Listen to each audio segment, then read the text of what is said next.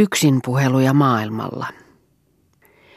Nyt minulla on kaikki, mihin olen pyrkinyt. Yksinäisyys ja vapaus ja väkevä, välkkyvä elämä ympärilläni. Mutta ei se olekaan mitään. Sillä koko maailma heijastaa ainoastaan meitä itseämme. Se, mitä me elämän sylin sykkäilyksi luulemme, on vain meidän oman sydämemme levotonta lyöntiä.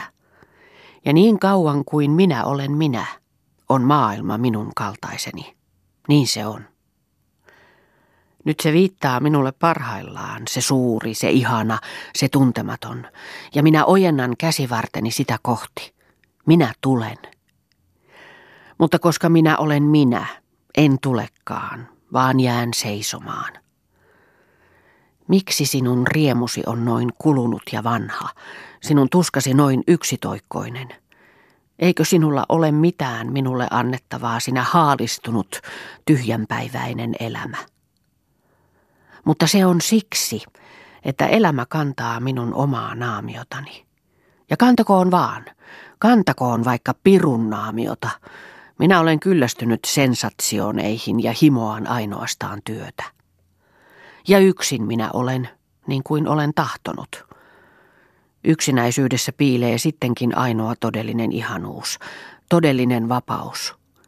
Tietää, ettei seurapeto pääse hyökkäämään niskaan odottamatta, ei edes parhaimman ystävän muodossa. Jospa voisikin aina tarpeen vaatiessa ärjäistä heille, mene hiiteen. Mutta mitä sitten? Tai ehkä se olisikin ollut parasta, sillä kun katselen taaksepäin, en voi olla huudahtamatta niin äärettömän paljon sisältöä. Ja tällainen on tyhjyys ympärilläni, niin äärettömän paljon rakkautta ja värisevän yksin minä kuljen. Ja pitäisikö minulla lisäksi olla oman tunnon vaivoja jostakin? Onko se minun syyni, että te niin särkyvää rotua olette, todellisia porsliinileluja, te miehet? Yksi ruumiin liike voi tuottaa teille tuskaa, yksi äänenpaino voi tehdä teidät hulluiksi. Kuinka jaksaisin minä yksin olla varuillani aina? Varokaa itse. Ja sentään olette te ne ainoat, joiden kanssa voin elää. Viimeiset sanat, jotka kuulin lähtiessäni, olivat, onko hauskaa olla noin kaikkien kiertämä ja kumartama. Herjaaja, herjaaja mutta nyt tahdon olla yksin. Jättiläiskaupungin tulet loistavat kuin tuhansien salaisten infernojen värilyhdyt, ja vielä useammat tuhannet ihmissielut lentävät niihin kuin kärpäset ja polttavat siipensä, tai kenties palavat kokonaan. Tämä uudistuu ympärilläni joka hetki, ja minä olen ruvennut ajattelemaan, että kenties ihminen vain elääkin siksi, että hän tulta kohden lentäisi ja tuleen hukkuisi. Eikö lie tulen kestävä ihminen yli tarkoituksensa ampunut? Katso, miten kaunista on niiden elää, jotka kirveleviä palohaavoja potevat, jotka kulkevat sydän tulvillaan tuskaa ja itkevät itsensä nukuksiin. Ja katso, miten kaunis oli niiden kuolla, jotka yhdestä tunteesta uskalsivat itsensä heittää pois ja hypätä liekkeihin. Todellisia ihmisiä he. Ja vielä äsken minä vihasin heitä. Ja minä ojensin käteni noita kylmiä ja järkeviä kohti, joita sanotaan maailman olevan tulvillaan, mutta joita minä en ollut tavannut. Ja minä rukoilin, teidän välinpitämätöntä ryhtiänne, teidän kovaa koskemattomuuttanne minä himoan. Ihanaa olisi olla kylmä kuin jää. Ei, jääkin sulaa vaan kova ja kaunis kuin kallion kupeessa kimaltava timantti. Ihanaa olisi kestää itsensä. Salli minun tulla kovaksi, kohtalo, kovaksi niin kuin sinä itse olet. Ja joskin minun täytyisi sydänpisarani hangelle vuodattaa, niin sallin niiden paikalla kiveksi kiteytyä, jotta ne pistäisivät ohikulkijaa silmään ja leikkaisivat säteillään kuin rubiinit, sillä minä en tahdo, että kenkään näkisi minun tuskani höyryävää vuotoa. Näin minä rukoilin, ja se oli kauhea rukous. Sillä mikään ei ole maailmassa ihanampaa kuin suurena tuskana tulvehtiminen. Sen minä opin tietämään sinä hetkenä, jolloin rukoukseni tuli kuulluksi, ja kaikki tunne minussa sammui. Tai voisinko kenties vielä kateutta tuntea niitä kohtaan, jotka suuria tunteita tuntevat? Kuin muisto olen minä itselleni, enkä minä ymmärrä, mitä minussa tapahtunut on. Kaikki sisäiset intohimot ja ulkonaiset pyyteet, kaikki erotiikka ja oikkujen suloiset ailahtelut, jotka ennen minun ydintäni olivat, tuntuvat nyt vain valheellisilta varjoilta ja kuvitteluilta, joiden aika on ammoin ohitse. Vaisu välinpitämättömyys on tappavana myrkkynä vähitellen tunkeutunut koko olemukseni läpi. Ja useasti ankeaa ylitseni kauheita hetkiä, jolloin hämärä, äärettömissä hapuileva tylsyys minut lyö. Asia valuu pois tajunnasta, sana jää kesken, ja kuin lamautuneina painuvat tajuttomat aivot alas. Se on hirveää ja panee aavistamaan pahinta. Mistä se johtunee? Kulutuksestako? Miten vähän ihminen sentään kestää? Väliin ajattelen, ettei minua enää itse asiassa olekaan. Minä olen kuin luonnon atomi, voimapiste, joka on voimansa kadottanut. Mutta mitä hyödyttää minua kaiken maailman filosofia? Miksi piti minun osata kuluttaa itseni loppuun, kun en kuitenkaan osannut heittää itseäni pois? Olen väsynyt, väsynyt omaan väsymykseenikin. Miksi piti minun elää itseni yli Jumala? Itse olet itsesi pahin vihollinen. Se on totta. Minä muistan tämän niiltä ajoilta, jolloin luimme Rolfin kanssa Nietzscheä. Mutta erityisesti olin silloin rakastunut lauseeseen Verbrennen musst du dich wollen mit deinen eigenen Flammen. Wie wolltest du neu werden, wenn du nicht erst Asche geworden bist? Silloin en sitä niin ymmärtänyt kuin nyt. Nyt olemme mekin kaksi polttaneet itsemme tuhaksi oman sielumme sinisellä liekillä. Mutta tuskinpa siitä tuhasta enää mitään nousee. Ah, miksi minä yhä ajattelen toisten ajatuksilla? Siksikö, että olen nainen, vai siksikö, että olen keskinkertaisuus? Ja enkö lie tuntenutkin aina vain toisten tunteilla, minä tusina tunteilija. Neroko vain ajattelee ja tuntee omaansa. Mutta minä en ole vielä kertaakaan tavannut Neroa. Minusta tulee nyt todellakin taiteilija. Ensiluokan taiteilija. Nyt minä vasta olenkin kypsä taiteelliseen työhön. Turhaan minä valitin puuttuvani tunteita. Minä omaan päinvastoin juuri ne harvat ja valitut, jotka ovat omiaan tekemään ihmisestä suuren taiteilijan. Minussa on itserakkautta ja kunnianhimoa.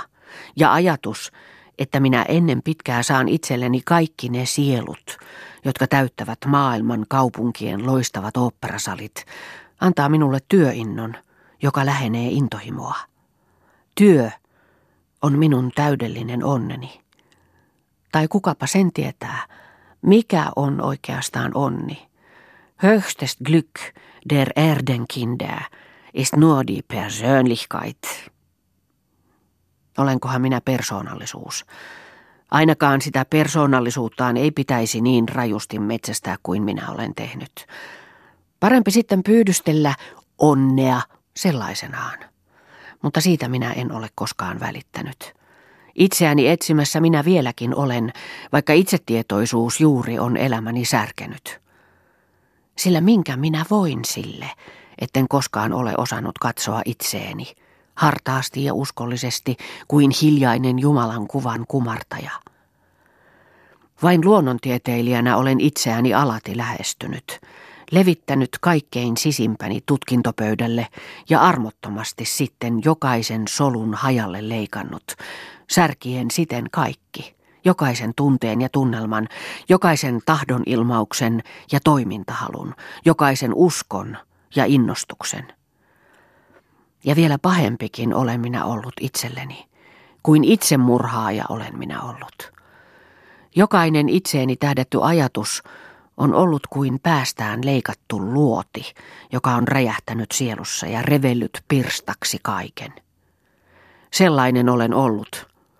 Ja kun tätä ajattelen, tuntuu minusta kuin olisi kaikki, mitä minä elämän kiihkeäksi paloiksi olen luullut, ollutkin vain kuoleman kaipuuta, haudan hiljaista, itsetiedotonta himoa. Mikä minä oikeastaan olen? Olen useasti kuullut soimattavan itseäni sairaaloisista ominaisuuksista, mutta nyt minä vasta ensi kerran itse itseni sellaisesta tapaan. Tai miksi muuksikaan voisin nimittää rajua äkillistä rakkauttani erääseen kuvaan. Sillä nyt minä olen löytänyt itselleni kappelin ja pyhäinkuvan, jota minä rakastan. Jumalani, miten nainen sentään voi olla kaunis. Tekisi välistä mieleni olla mies, vain sen tähden, että voisin enemmän nauttia naisesta. Niin, ja miksei silloin myös itsestäni? Eikö lie parempi osa sillä, joka nauttii, kuin sillä, josta nautitaan? Mutta minun Madonnani, jota rakastan, ei olekaan mikään oikea Madonna, eikä oikea nainen. Minä löysin hänet aivan sattumalta suuren gallerian pimeimmästä nurkkauksesta. Sattumalta kohotin silmäni hänen puoleensa. Kullakin ihmisellä on oma medusansa, ja hän oli minun. Siihen paikkaani minä kivetyin, ja siitä asti en tee muuta kuin katson häntä, ja palvelen tuota kylmää ja liikkumatonta epäjumalaa. Sillä kylmä ja liikkumaton hän on kuin kivi, vaikka hän ohitse kulkevan näyttää – ja vanhassa kultaisessa kehyksessä hän asuu. Opaalilta kuultavat hänen pitkät hienot ja läpihohtoiset sormensa. Ja kuka tietää, mikä hänen katseensa on ollut, auringonpistoko vai kyynel? Nyt se on ainakin vain pieni selittämätön helmi, sillä kaiken hänessä täytyy olla kallisarvoista. Jokainen piste hänen pinnallaan on muuttunut läpäisemättömäksi jalokiveksi. Jos minä olisin hänen sijassaan, tuo ylimyksellinen aave, jonka hysteerinen kauneus vielä kuolemankin jälkeen kultapuitteissa kummittelee, en todellakaan löytäisi arvokkaampaa ilmestysmuotoa kuin hänen. Ah, kalpea narsissi, Koskemattomaksi olet sinä kivettynyt silkkiselle varrellesi. Pyhimys olet sinä todella. Vai ettekö ole ihailleet muutkin, kuten minä, Krivellin ihmeellistä vanhaa pyhimysnaista? Mutta minä en ole tyytynyt vain siihen. Minuun on mennyt hurja himo saada hänet itselleni. Ja minä olen alkanut varastaa häntä, väärentää häntä, kuljettaa häntä kotiini pala palalta. Kaiket aamupäivät olen katsellut häntä ja kaiket iltapäivät olen koettanut palauttaa hänen jalokivettynyttä ihanuuttaan maalikankaalle. Minä en ole mikään maalari ja kuin unissa kirjoitusta on ollut työni. Mutta jotakin olen kuitenkin saanut hänestä itselleni. Ja olisin kenties saanut enemmänkin, mutta nyt on kaikki lopussa auttamattomasti. Yhden ainoan kerran elämässäni olen ihaillut naista, ja silloinkin on mies tullut väliin. Niin, mies on ryöstänyt minulta Madonnani, enkä minä edes tiedä kuka se mies on. Sen minä vain hänestä tiedän, että hänellä on musta, kulunut mekko päällä, herkät viiksettömät huulet ja ilkeät sanat huulilla. Viisi päivää olin saanut Madonnani edessä istua. Sitten hän jo tuli. Silloin näin hänet ensimmäisen kerran. Seuraavana päivänä tuli hän taas ja viipyi galleriassa yhtä kauan kuin minäkin. Minä tiesin, että hän koko ajan seisoi minun takanani, mutta minä en tahtonut katsoa häneen. Kolmantena päivänä uudistui sama. Silloin minä en voinut olla enää katsahtamatta häneen, ja samalla mies sanoo, te mahdatte olla äärettömän itserakas ihminen, joka jaksatte yhä istua ihailemassa omaa kuvaanne. Minä hämmästyin, mutta en ilmettäkään muuttanut. Minähän olin ulkomaalainen, eikä minun tarvinnut siis häntä ymmärtää. Mutta sinä päivänä ajattelin minä sitä miestä enemmän kuin Madonnaa, enkä voinut vetoakaan maalata. Neljäntenä päivänä en mennytkään tavalliseen aikaani galleriaan, vaan paljon myöhemmin. Hän istui jo siellä minun kuvani edessä, tällä kertaa maalisalkku levällä edessään ja sivellin kädessä. Oh, sinä minun päähänpistojeni varastaja, sanoin hänelle sydämessäni, ja minä olin niin hermostunut, että koko ruumiini värähteli. Minä ajoin mennä hänen ohitsensa, mutta kun hän huomasi minut, nousi hän nopeasti tuoliltaan, tuli luokseni ja sanoi, Hyvä neiti, kentelienettekin, sallikaa minun maalata teidät. Ja kun minä en vastannut, jatkoi hän kuin itsekseen yhä katselle minua. On todellakin harvinaista nähdä naista, jolla on malaria. Jumala on ollut suurempi dekadentti kuin Krivelli luodessaan teidät. Minä katsoin häneen niin kuin en olisi mitään ymmärtänyt ja lähdin pois. Te ymmärrätte minua, älkää teeskennelkö, huudahti hän silloin seuraten minua yhä. Mutta silloin jouduin minä kuin äkilliseen sielun hätään. Minä lensin punaiseksi kuin koulutyttö ja kyyneleet tulivat silmiini. Tein torjuvan liikkeen kädelläni ja riensin pois kuin hullu. Paljon minä en ymmärrä vieläkään siitä kaikesta, mutta sen minä tiedän, että sillä hetkellä minä pelkäsin sitä miestä. Sillä en koskaan, koko elämäni ajalla, olen minä tuntenut sellaista halua jäädä jonkun miehen luo kuin juuri tuona hetkenä, jolloin minä kuin henkeni edestä häntä pakenin. Se oli ensimmäinen kerta, jolloin minä pakenin miestä. Mutta sen jälkeen on minussa jotakin muuttunut ja Madonnaa en minä enää tahdon nähdä. Se on Medusa. Pitääkö minun nauraa vai itkeä nyt? Miten hirvittävän oikein minä tunsin, kun sinut medusakseni ristin, sinä julma kiven kova pyhimys. Mikä saatanallinen sattuma heittikään minut sinun silmiesi eteen. Ha ha ha, voiko kukaan kohtaloaan välttää? Kuin rikkirevityn sukuni kammuttava liikkumaton predestinatiooni, seisoit sinä äkkiä edessäni pakottavana ja läpitunkemattomana. Ja koko ajan kuin sinun ilmestykselliset silmäsi katsoivat minuun, valmistivat korkeat kohtalottaret pitoja minun pääni päällä. Kahleita ne kalkuttivat, ansoja asettelivat, unikukkien hulluutta helmoillaan huiskuttelivat ja hornassa heittivät iloiset pikkupirut arpanappulaa kadotetun suvun viimeisestä. Kun minä vihdoin sinun silmiesi alta sain lähteä, olin minä rampa ja hullu ja sokea ja petollisilla juomilla juotettu ja nöyrästi lähdin minä oman onnettomuuteni asialle. Ja itse minä rikoin kaikki mutta minun osani on sittenkin vähäpätöinen. Se oli kohtalo. Sillä minä en voi mitenkään selittää sitä, mikä on tapahtunut. Joku minua ajoi. Se oli kohtalo. Kun minä tuon kahden viikon hulluuden jälkeen vihdoin taas ilmestyin laulunopettajani luo, olin varsin valmistunut kuulemaan moitteita, sillä olin jäänyt pois tunneltani sanaakaan ilmoittamatta. Olin ollut hullu, sen tiesin. Ukko luuli minun olleen sairaan, ja vaikka hän olikin pahastunut epäkohteliaisuudestani, oli tämä sentään verrattain onnellinen ratkaisu asialle. Mutta silloin valtasi minut äkkiä totuuden perkele. Ja minä paiskasin hänelle vasten silmiä kaikki, etten yksinkertaisesti ollut viitsinyt tulla tunneille, koska minulla ei ollut laisinkaan inspiratioonia ja koska mielenkiintoni oli kokonaan toisaalla. Tätä minun ei olisi pitänyt sanoa sillä nyt joutui minun hyvä opettajani todellakin raivoihinsa. Ja silloin sain minä kuulla kunniani.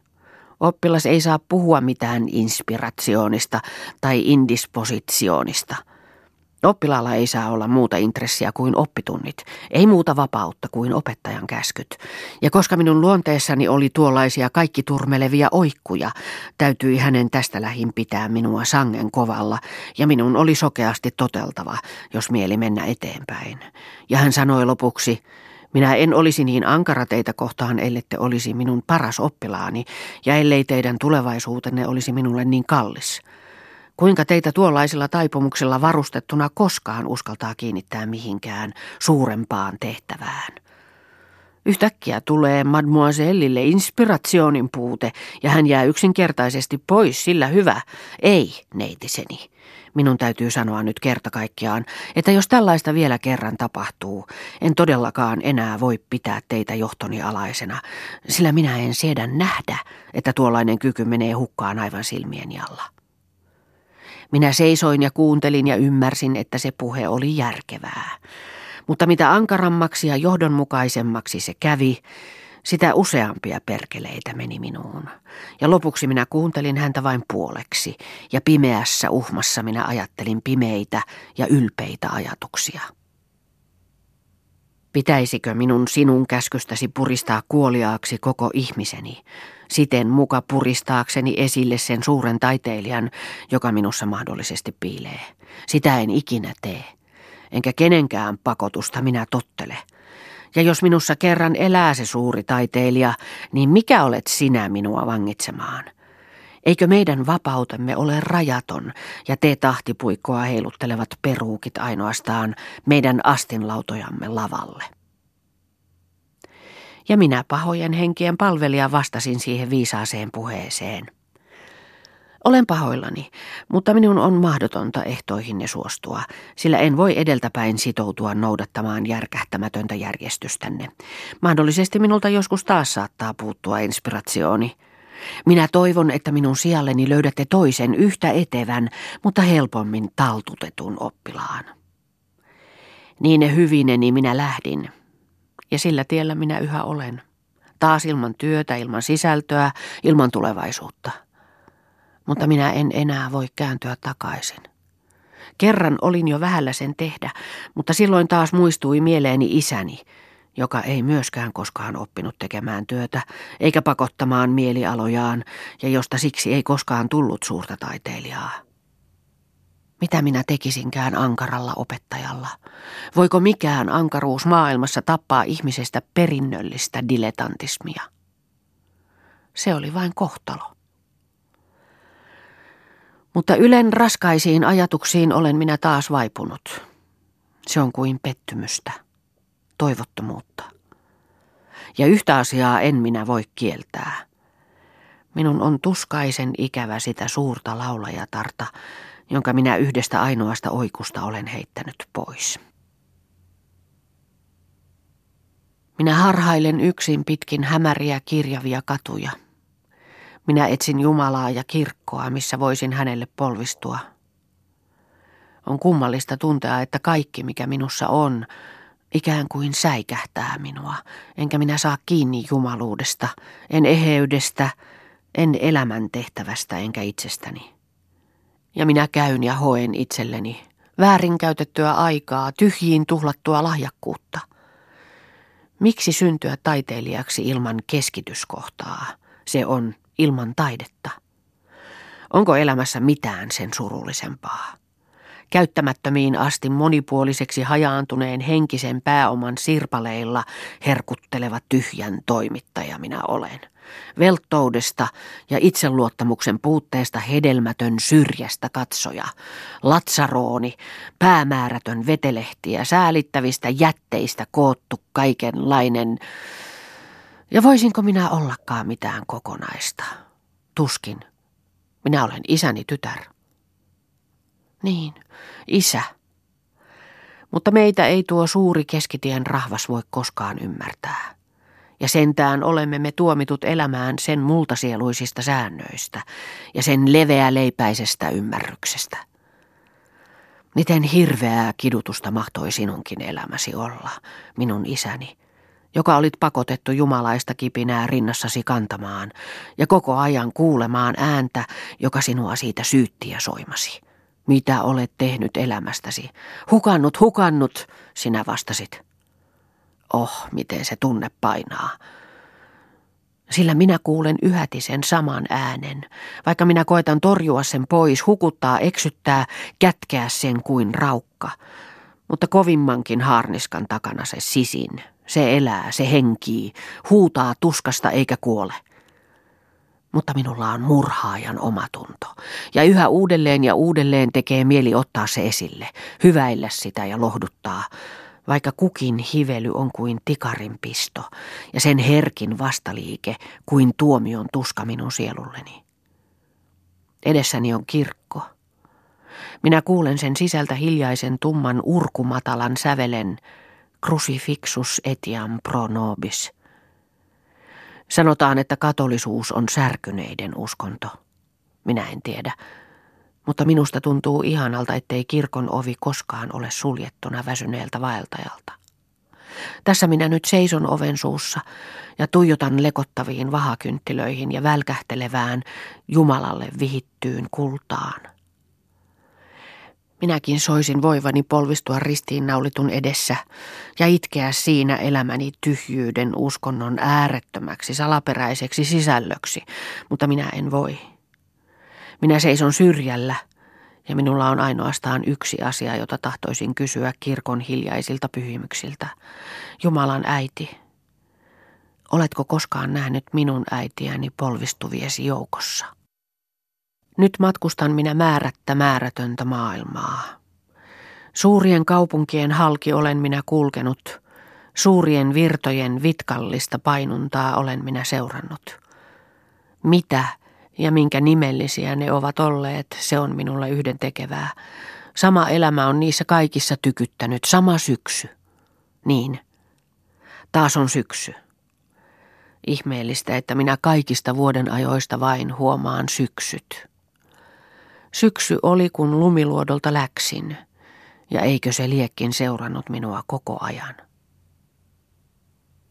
Ei syki syvyyttä elämän mikään niin kuin syys.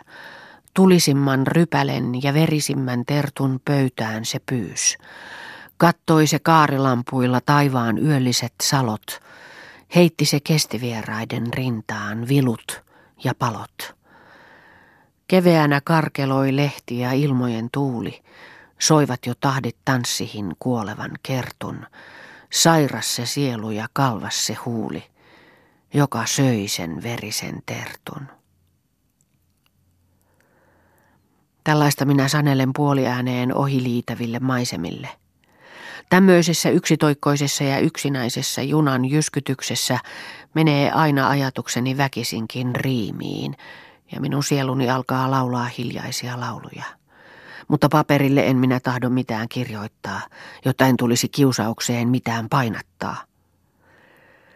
Sillä minä olen lukenut aivan tarpeeksi paljon huonoja runoilijoita tietääkseni, että he ovat sielujen vaiva ja vitsaus, ja tarpeeksi paljon hyviä, tietääkseni, että joka ainoa ajatus tai tunnelma, joka minussa puhkeaa, on jo ennen eletty ja paljon ihanammasti laulettu kuin mitä minä osaisin. Se on. Minä kuuluisin ehdottomasti noihin edellisiin, ja se on turhaa. Jäljittelijöitä on maailmassa jo tarpeeksi. Sitä paitsi en minä ole syntynyt lyyrikoksi, vaan dramaatikoksi. Kaikki suhteet, jotka olen elänyt, ovat olleet draamoja. Mutta minun asiani ei ole luoda niistä taidetta. Miten vähästä ihmiset rakentavatkin tuulentupia, kuten minun sielustani. Mitä ei olisi minusta toivottu, missä ei petytty.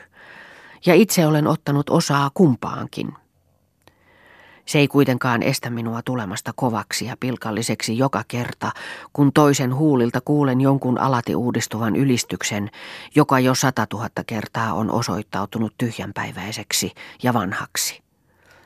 Tässä pari päivää sitten tapasin erään nuoren miehen, jonka ennaltaan tunsin. Hän ei ole mikään sellainen luonne, josta nainen voisi pitää, mutta hän soittaa viulua. Ja aivan sattumalta me sytyimme samanlaiseen tunnelmaan, Vuokrasimme musiikkihuoneen ja aloimme sävelissä puhua toisillemme. Me olimme todellakin innostuneita. Kokonaisen vuorokauden me yhdessä soitimme. Eli paremmin sanoen, hän soitti ja minä lauloin. Hän improviseerasi säveleen, minä sanat. Se oli todellakin kaunista, kuin huumauksessa me olimme. Mutta sitten alkoi hän puhua minusta. Ja kaikki särkyi. Hän ehdotti, että julkaisisin improviseerauksen ja yleensä kaikki runokuvitelmani. Yhdellä iskulla löysin silloin itselleni maailmanmaineen. Ja tämä olisi aivan varma, sillä niin suuresti minä muistutin sitä ja sitä kuuluisuutta, ja hän luetteli minulle hyvinkin kymmenen eri nimeä.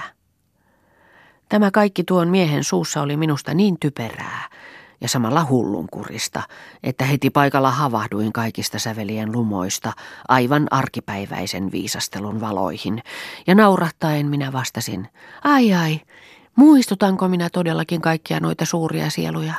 Se on aina pienten sielujen epäämätön tunnusmerkki. Jolla on jotakin uutta tarjottavana maailmalle, hän ei muistuta ketään muuta kuin itseään. Ettekö te tiedä sitä te, josta tulee taiteilija? Te ajatte todellakin ihmeteltävän huonosti asiaanne.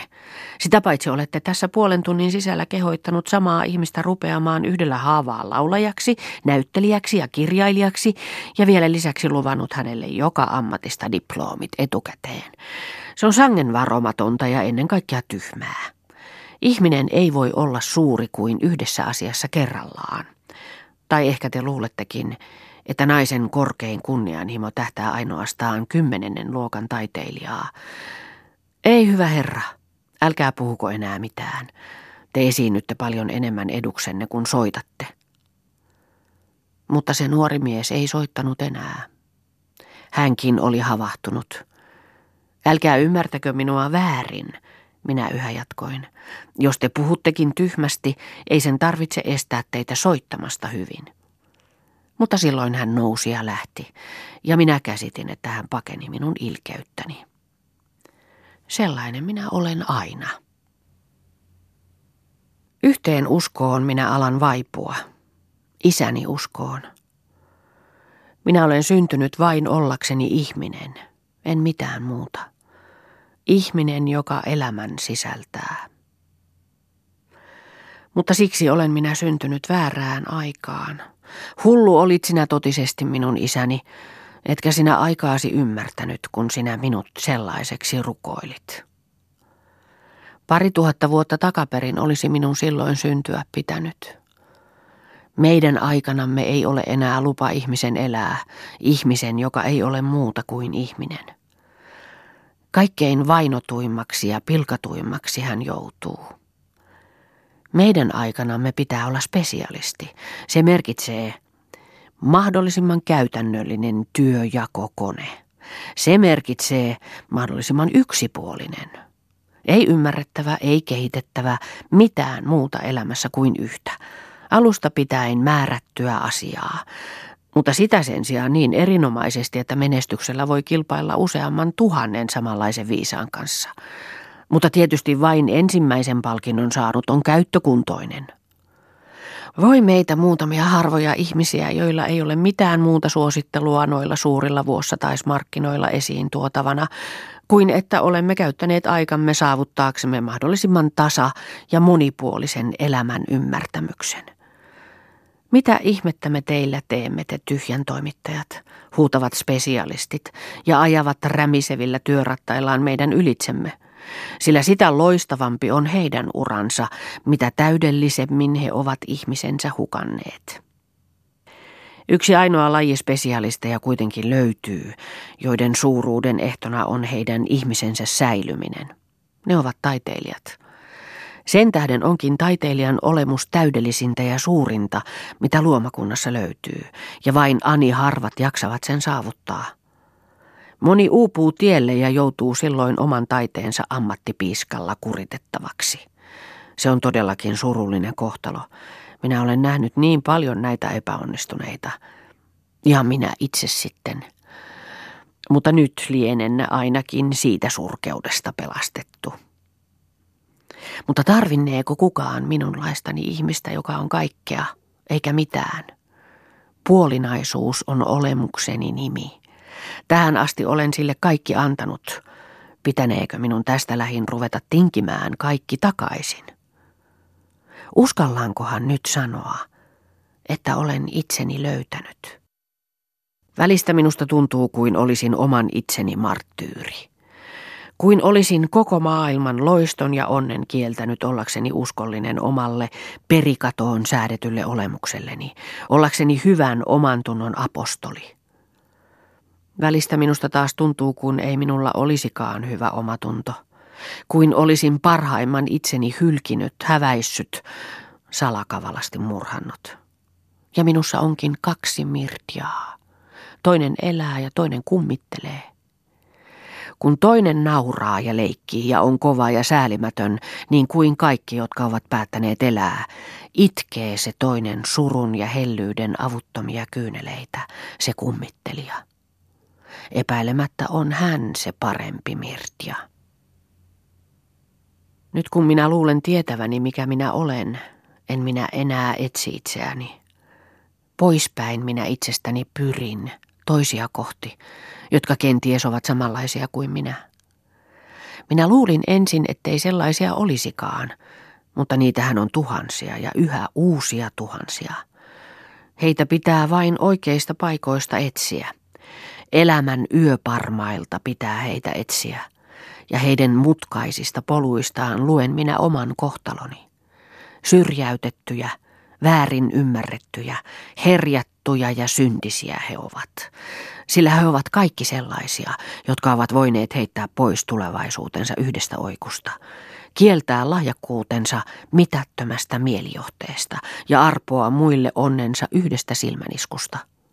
Ja köyhiä he ovat, sillä he ovat kaikki sellaisia, jotka eivät koskaan ole myyneet itsestään hiuskarvaakaan spesialistien suurilla rahamarkkinoilla, tietäen vallan hyvin, että heidän ihmisyytensä olisi tullut myydyksi polkuhinnasta kahdennen kymmenennen luokan tavaraksi lajiteltuna. Siksi ovat he säilyttäneet itsensä. Ja siksi ovat he niin äärettömän köyhiä kaikessa rikkaudessaan, siksi niin äärettömän onnettomia kaikessa onnessaan. Mutta Olympon jumaliksi olisitte te kelvanneet ennen, te yksinäiset ylpeät.